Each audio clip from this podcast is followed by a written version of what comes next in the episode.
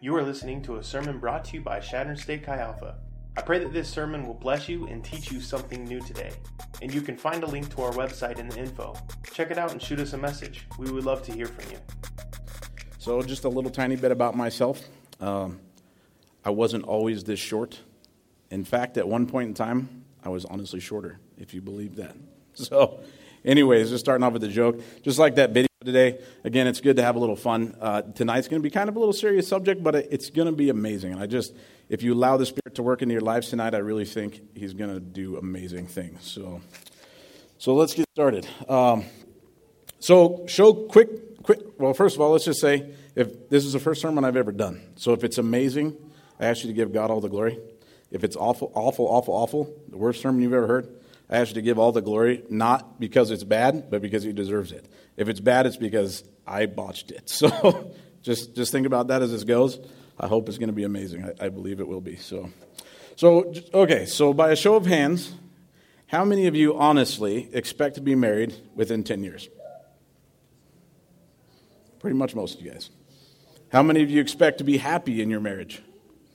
Right? How many of you expect to have an amazing job? How many expect to own a house potentially, maybe have a couple kids? 10, 15 years, whatever. Maybe, potentially. Okay, so how about this? Now, how many of you, after getting married, expect or want your marriage to end in a divorce? Anybody? No, I didn't think so. How about any of you guys want to struggle financially? Nope, no hands raised. How many of you wanted to struggle with depression? None. I don't see any hands raised. So I dare to say that every single one of you expect and want the first questions that I asked. But none of you expect or want anything bad to happen in your lives. None of you expect to go through hardship. And the truth is, the younger we are, the more we envision a fairy tale ending to our lives. That we just believe that everything in our lives is going to be awesome. We expect to have a perfect wife, a perfect husband, maybe a perfect job. A perfect 4-bedroom house, right? I mean, whatever we envision, with a couple little kids running around in the backyard. We see it in movies all the time. And we often see people posting about their perfect lives on Facebook all the time, right? So why not us? We see videos of proposals and pictures all the time. We watch romantic movies where a couple fall in love and everything always works out for the better. It's always amazing, right? Phil, you want to go to that first picture? Okay, so you see this picture. How amazing does this picture make you guys feel? All right? I hear you say it's so cute, right? See? So I'm sure at least the ladies, it melts your heart. And maybe for some of the sensitive guys, it might melt your heart a little bit, Bryson, I know it's you. I'm actually kind of an old school romantic myself, so honestly, I see this picture, and it does. It gives me a little bit of that same deal. But the reason why we feel this way is because we know we can stare at this picture, and we can see genuine love and commitment in that couple. That we can see how much they love each other and what they plan on being together, right? I mean, it's pretty obvious. So, to be honest, So we see this picture, but each of us have seen some people that we love and care about go through divorce. We have seen Christian peoples, we have seen loved ones that we really care about go through divorce, depression, bankruptcy, heartache, and even suicide. And the list just goes on and on and on. Do you ever wonder why this is? We so often go through things in our lives that are unexpected. Sometimes the things we go through, we could never expect in a million years. It would never happen in our lifetime. And I guarantee a lot of you guys right now are probably thinking, this won't happen to me. If I get married, I'll never get divorced. I'll never get into debt. I'll never go get so depressed that I might consider suicide.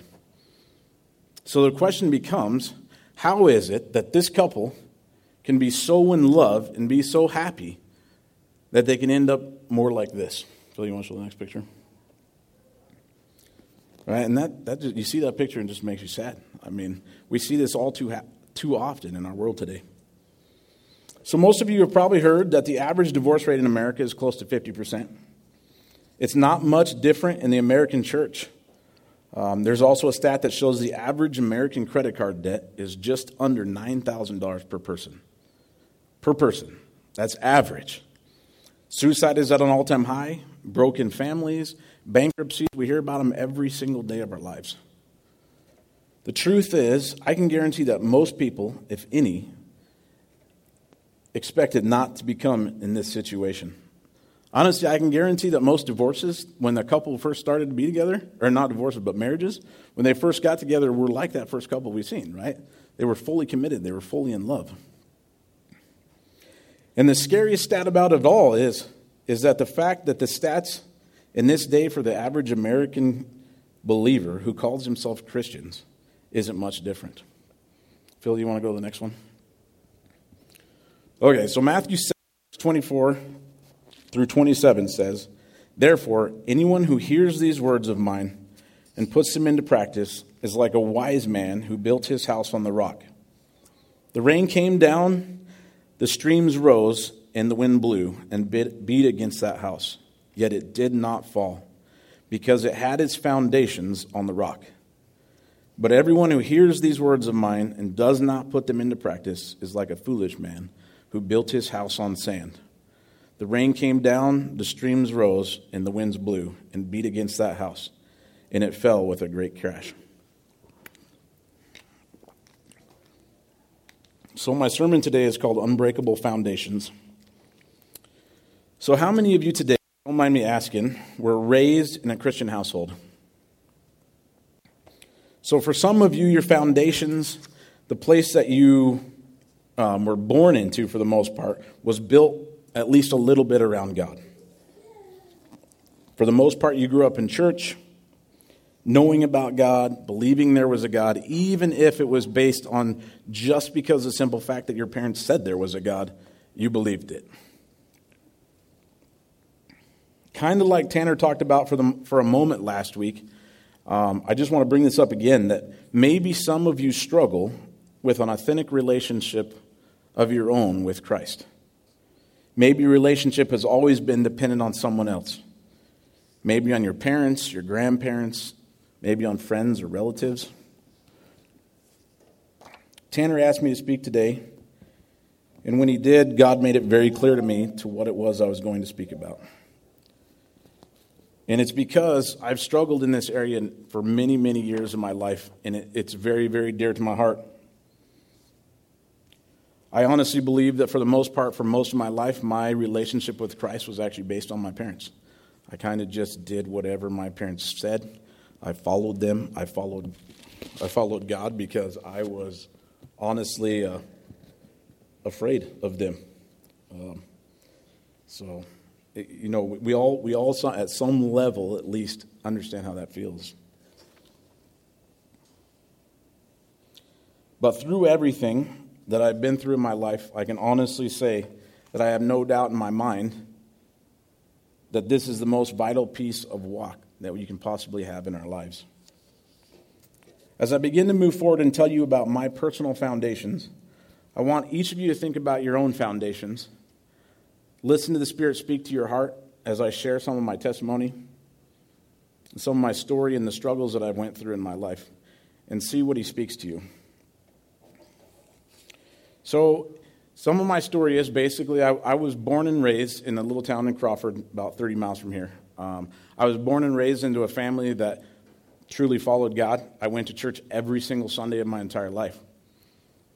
But through that time, because I believe a lot of my beliefs were because of my parents, I struggled with God.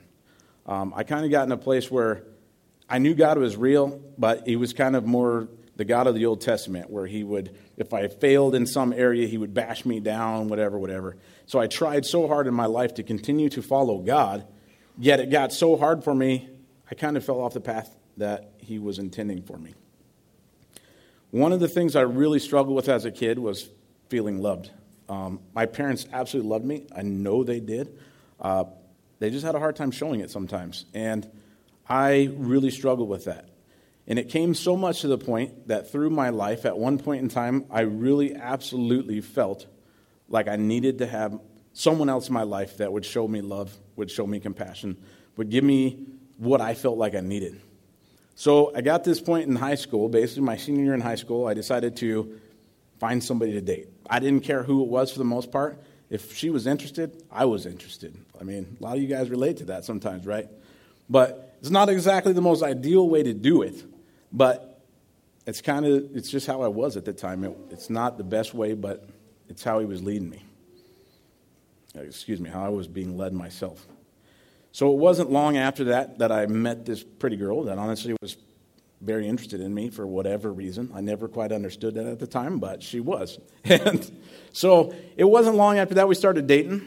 And just like things go, I was born in the Christian foundations, but I wasn't living as a Christian. And things that I promised myself I would never do, it wasn't too long after that I found myself doing those and walking into the paths that I shouldn't be walking. And about 9 to 10 months after we started dating, I found out that my girlfriend was pregnant. So here I am, a 17-year-old kid. I just graduated high school. I'm just starting college. I think it was August or September of my freshman year in college. I found out my girlfriend is pregnant. What do? Right? Scared me to death. I'm like, man, my life is over. I screwed up big time. What in the world am I going to do? I really liked this girl a lot. I wasn't sure if I loved her yet, but I really, really liked her.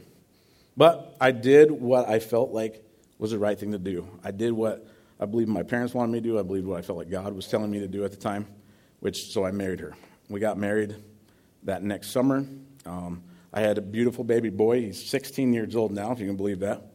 And anyway, his life went on. It wasn't easy. We fought for everything.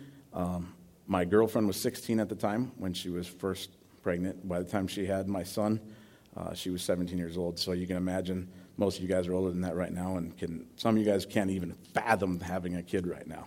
So you can imagine what this would be like being so young, going into marriage and starting to become an adult right off the bat. It wasn't easy. But through it all, continue to try to do my best. Even if I thought my life at some level was over, I thought I'd given up my dreams, I thought I'd given up my hopes, I was like, you know what, I can do this. So I started working full-time, I went to college full-time, I got my degree.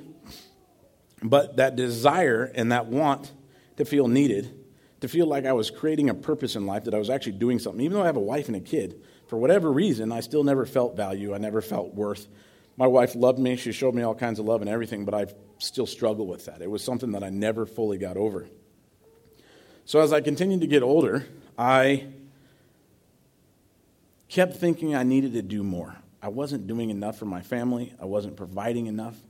I felt like a failure all the time. Suicidal thoughts sometimes would come in my head because I just wasn't good enough. Voices would constantly berate me, and at one point in time, I even fell in kind of a depression state where I ended up going on some depression pills to basically help me cope and get through some of the times I was going through. Well, because of my nature, I'm an all-or-nothing person, which is sometimes a great thing and sometimes an awful thing. I decided that I have to do more, that I'm not providing enough. Finances were tough. Bills were tough. I didn't like handouts. I wanted to do it on my own, and so I get this brilliant idea. I'm like, man, I was raised in a family that loves playing cards. I can play cards for a living, I bet. So I get on online poker, which some of you guys have heard about, I'm sure. And it wasn't long to where I started making a lot of money, and I was really, really good at it. And I'm not saying this in a bragging way, and I'll get to the point of what I mean on this, but through about a 4-year time period, we traveled all over the world. I played in the World Series main event, which was a $10,000 buy-in. I made probably hundreds of thousands of dollars over this 4-year time period. And I honestly remember at one point in time laying on the bed, rolling around on a pile of $20 bills, $40,000 worth of $20 bills I literally had on my bed. Can you imagine this, right?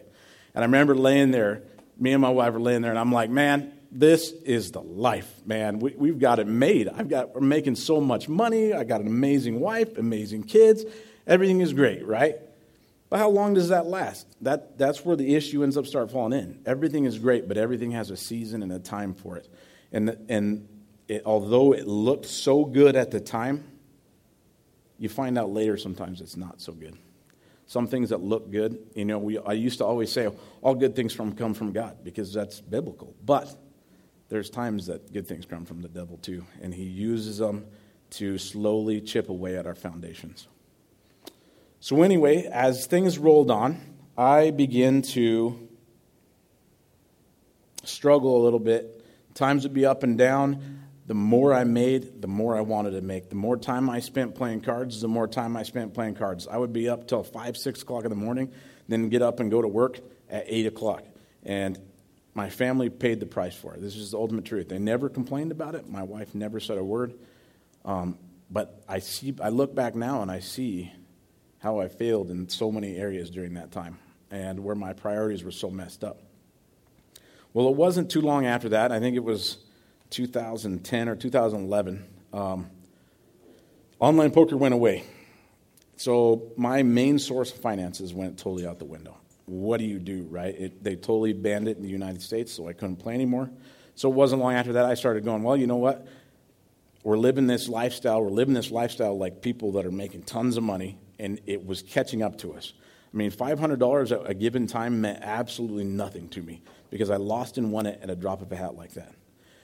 So when it went away, all of a sudden we're living this lifestyle, spending thousands of dollars a month, and we're forced down to try to live on a couple $100s a month. So it's this whole huge transition. Well, how do you do that, right? So you start using credit cards. You start using them any way you can because I'm like, I'll just pay them off when I get more money. So you continue to do that. So we started building up debt. Well, it wasn't long. I'm like, you know what? I can't keep doing this. I miss cards. I want to go do this. So I started driving 3 hours one way to Deadwood, South Dakota, basically, twice a week to go play cards, to gamble, basically. Well, I was good at it. Again, even live, I was good. I made a lot of money. The problem was it put me in an absolute horrible atmosphere, and it wasn't long that I became basically addicted to gambling. And so I would win a poker tournament, and I might win $2,800, $3,000 on the night, and I would turn around and throw every dime back into a slot machine, or I would turn around and throw every dime back on blackjack. And there wasn't many nights that I actually came home with money back in my pocket, even though I won. So anyways, this went on for quite a few years. My wife still never complained about it, never said a word. Well, as things went on, things in my life still began to change. I started getting more and more depressed. I became more angry because I knew finances were building up.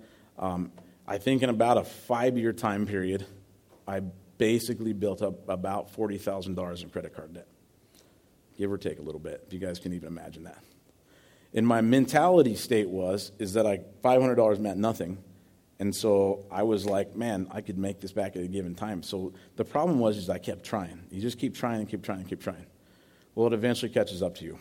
So it wasn't too long after that, again, I'm thinking things are great. I'm thinking things are fine. I'm telling people our marriage is better than it's ever been.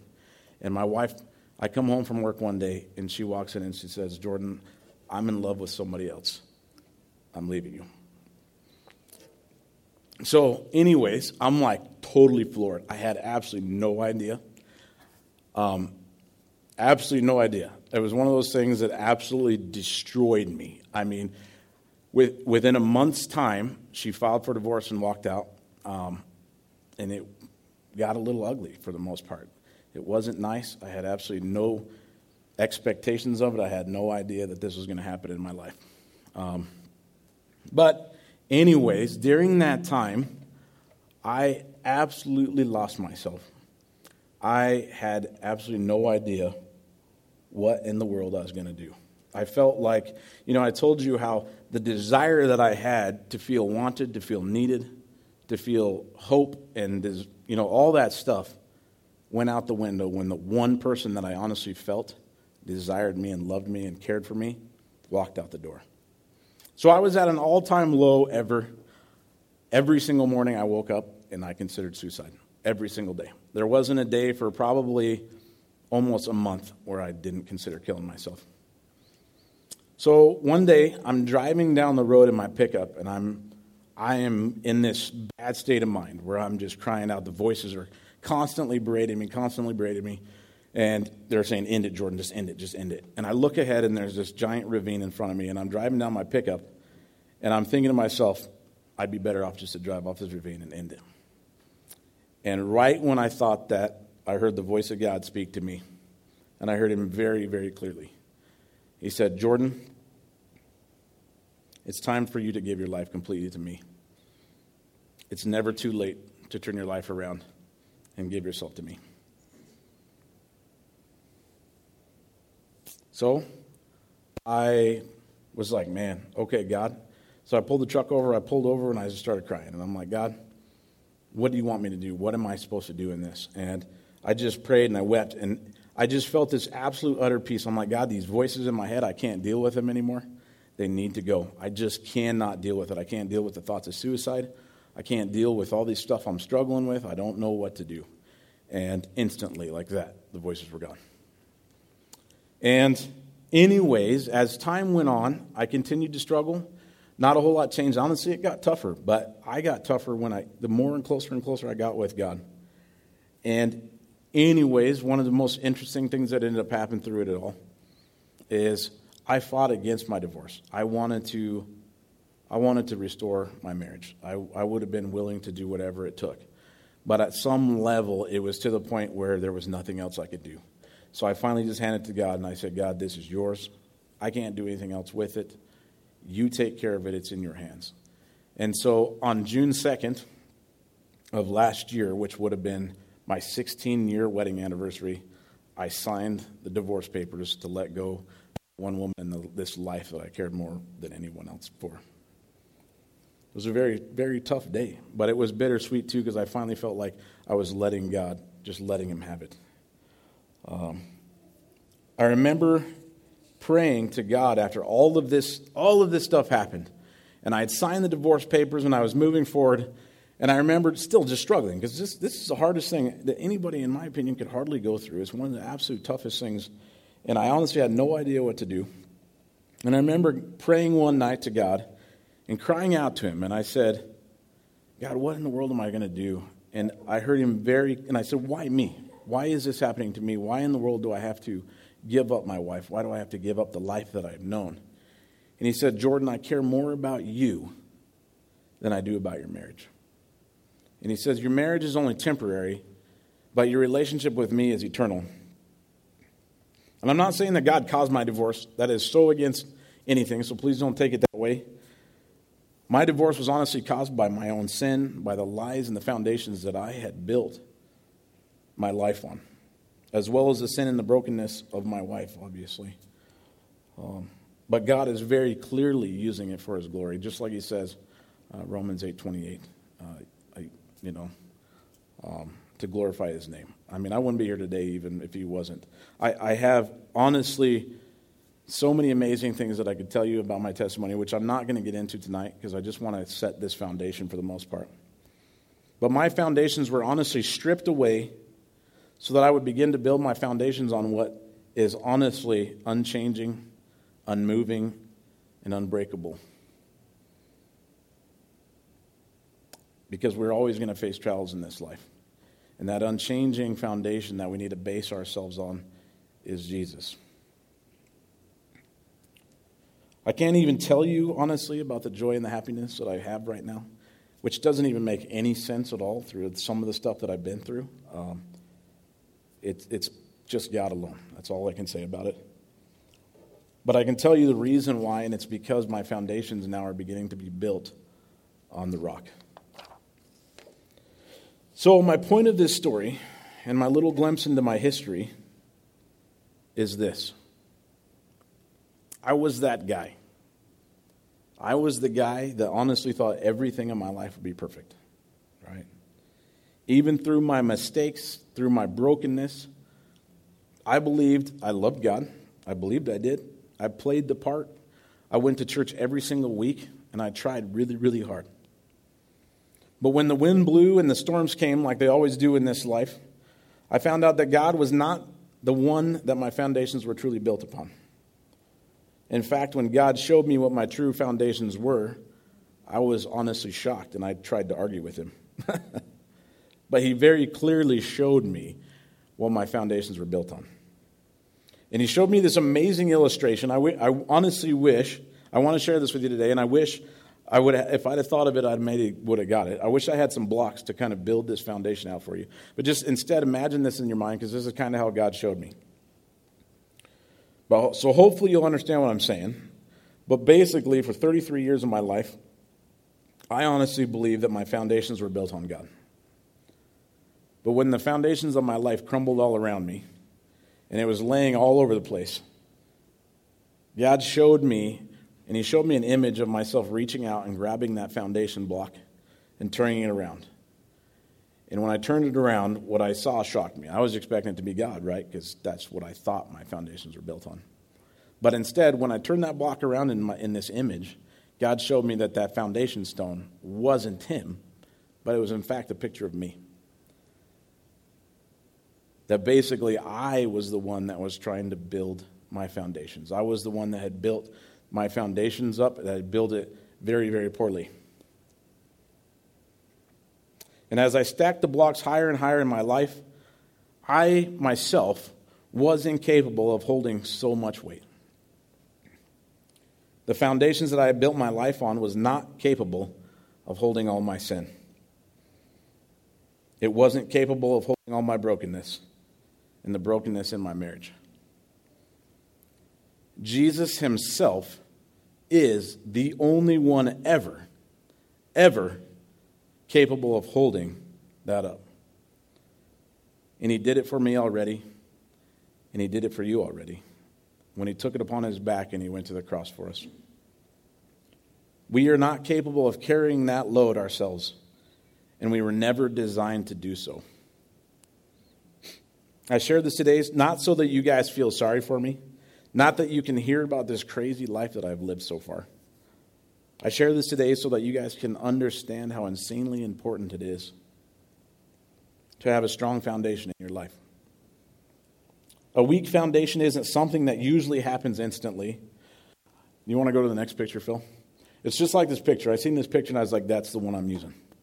Because you see this foundation of this tree, and you can tell like a river or something has went through there and slowly washed away the foundations of that tree. It was planted firm, but it's no longer, and it's just a matter of time when it gets taken away. It doesn't usually happen instantly. It's a slow process. And it's because the enemy is cunning, he's shrewd, and he waits and picks at our weaknesses. He picks at the people that we love, and he just waits for the perfect opportunity to pull out that last beam that holds everything together. So my questions tonight that I want you guys to ponder a little bit is, how strong is your foundations? What is your foundations built on? And if God turned around that foundation stone for you guys and showed you what was on the other side, what would you see? Is it Jesus? Is your foundations built out of your own ability? Or is your foundations full of cracks where the enemy can begin to chip away at it? Are we allowing the enemy in sometimes through some areas in our lives that we try to hide from God? Because I'm telling you, the enemy is patient. He's very, very patient. And he waits for the right moment. If he chips away, eventually, is he going to find a giant hole where he can get in and rip everything apart from, I'll rip all your foundations apart from the inside. I'll never forget what God told me about my marriage, that he cares more about me than he does my marriage. I'm not saying that God doesn't care about my marriage. In fact, he probably cares more about my marriage than me, and probably more than anyone else. The truth is, he cares about your happiness. He cares about your financial situation. He cares even about the smallest, minuscule things in your life, more than you will probably ever understand. But he cares more about your character, and he cares more about your obedience, and he cares the most about your eternal destination, more than he will ever care about the temporary things in your life. It is your eternal life and eternal destination that matters to him the most. We only get 100 years at most in this life. We only get 100 years to make an impact on people's lives. We only have 100 years to fulfill the destiny that Christ has put on your life. But what we do on this earth in that time directly impacts our life in eternity. In this day and age, we worry so much about things in our lives that ultimately have no impact whatsoever. I spent day after day after day trying to get better at golf, trying to get better at poker, trying to get better financially, trying. I wasted so much of my life trying to get better at things that made absolutely no difference in the kingdom realm. And for what? When I'm on my deathbed, do I honestly think I will look over my life and be like, man, I sure wish I would have worked more. I sure wish I would have made more money. For all those years of my life, did I honestly believe that's what mattered? When I die and I'm standing before God, do I honestly believe he will say, well done, Jordan. Man, you lived a great life. You were an amazing golfer. And man, you made a ton of money when you were on that earth. Woo! Good job, Jordan. Right? I mean, it's absolutely insane. It's insane. But it's like you believe that because you live that. And I'm telling you that I'm passionate about this because I lived it. I'm a 35-year-old man starting my life completely over again. And I'm finally doing it in the way that God intended from the beginning. I'm asking you guys all today to take what I'm telling you seriously. Don't say tomorrow that I'm going to start, because there's always another tomorrow and another tomorrow and another tomorrow. Tomorrow truly never comes. Don't wake up 35 years into life looking back in your life staring at the foundations that you built on your own and a huge pile of rubble beneath you, wondering what in the world did I do with my life. I hope none of you come out of here discouraged by my word today. Instead, I actually hope you come out of here tonight with a new desire and a new hope to build the foundations of this life on the only thing that truly matters. It is never, ever too late with God. In a few moments, I'm going to ask you guys to spread out. We're going to take 5 to 10 minutes or so, and I'm going to ask you guys to pray and just speak to God and let him speak to your heart and listen to what he says. And what I want you guys to ask him is to go over some of these things. Who or what is sitting on that throne in your life? Who or what is trying to fill those voids of feeling wanted or needed? And most importantly, is God enough for you? If he told you guys tonight that you guys would all remain single the rest of your life, that you would serve him, that he would send you anywhere that he asks, and are you guys okay with that? Are you okay with that? Are you okay with dying single but obeying our Heavenly Father? Is God enough for you in your life right now? And if it isn't God who's sitting on that throne, if your foundations are not firmly built on him, I'm going to be very bold and honest in saying this. This is honestly something that I am still working on in my life today. I honestly hear God ask me these questions almost every single day. But I'm telling you all from experience, I had money. I traveled all over the world. I did all kinds of amazing things that so many people would dream about. But I'm telling you, it doesn't bring lasting satisfaction or joy. Instead, you just need more and more and more of it to try to fill that void by temporary things. And those of you who are desperate and thinking you need to find a boyfriend or a girlfriend or a spouse sometime soon, I understand, because you're like me. And you want to feel that desire to feel loved. But I can promise you that God is the only one that can ever fully fulfill that desire. And if you honestly think that another broken, sinful person is going to meet those expectations in your life, those wants, those desires, you will honestly face a lot of hardship and brokenness in your life.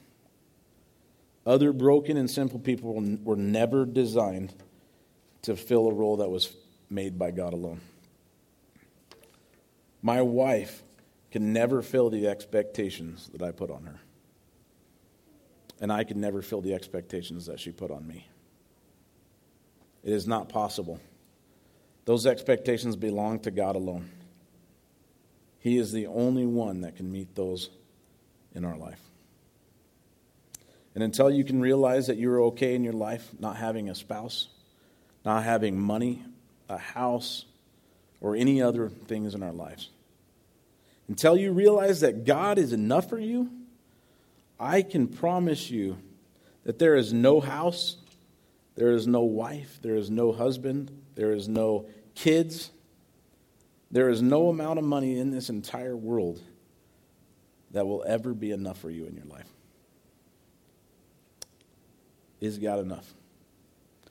So Phil, if you would you put on a little music quietly? If you guys want to spread out, just take 5-10 minutes. I'll call you back here shortly. Just speak to God, see what he's talking to you about, and we'll get back together here in a moment.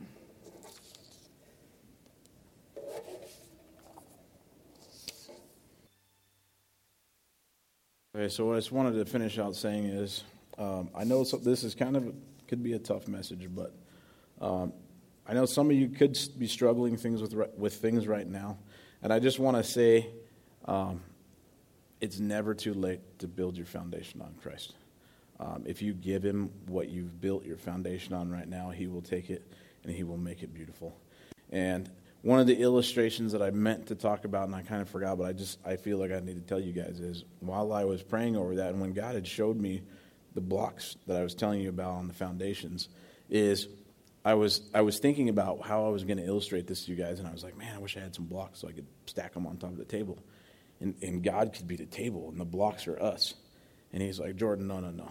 He's like, I'm a lot bigger than the table. And so he showed me an image of the earth, and yet the things that we build are still the size of a block.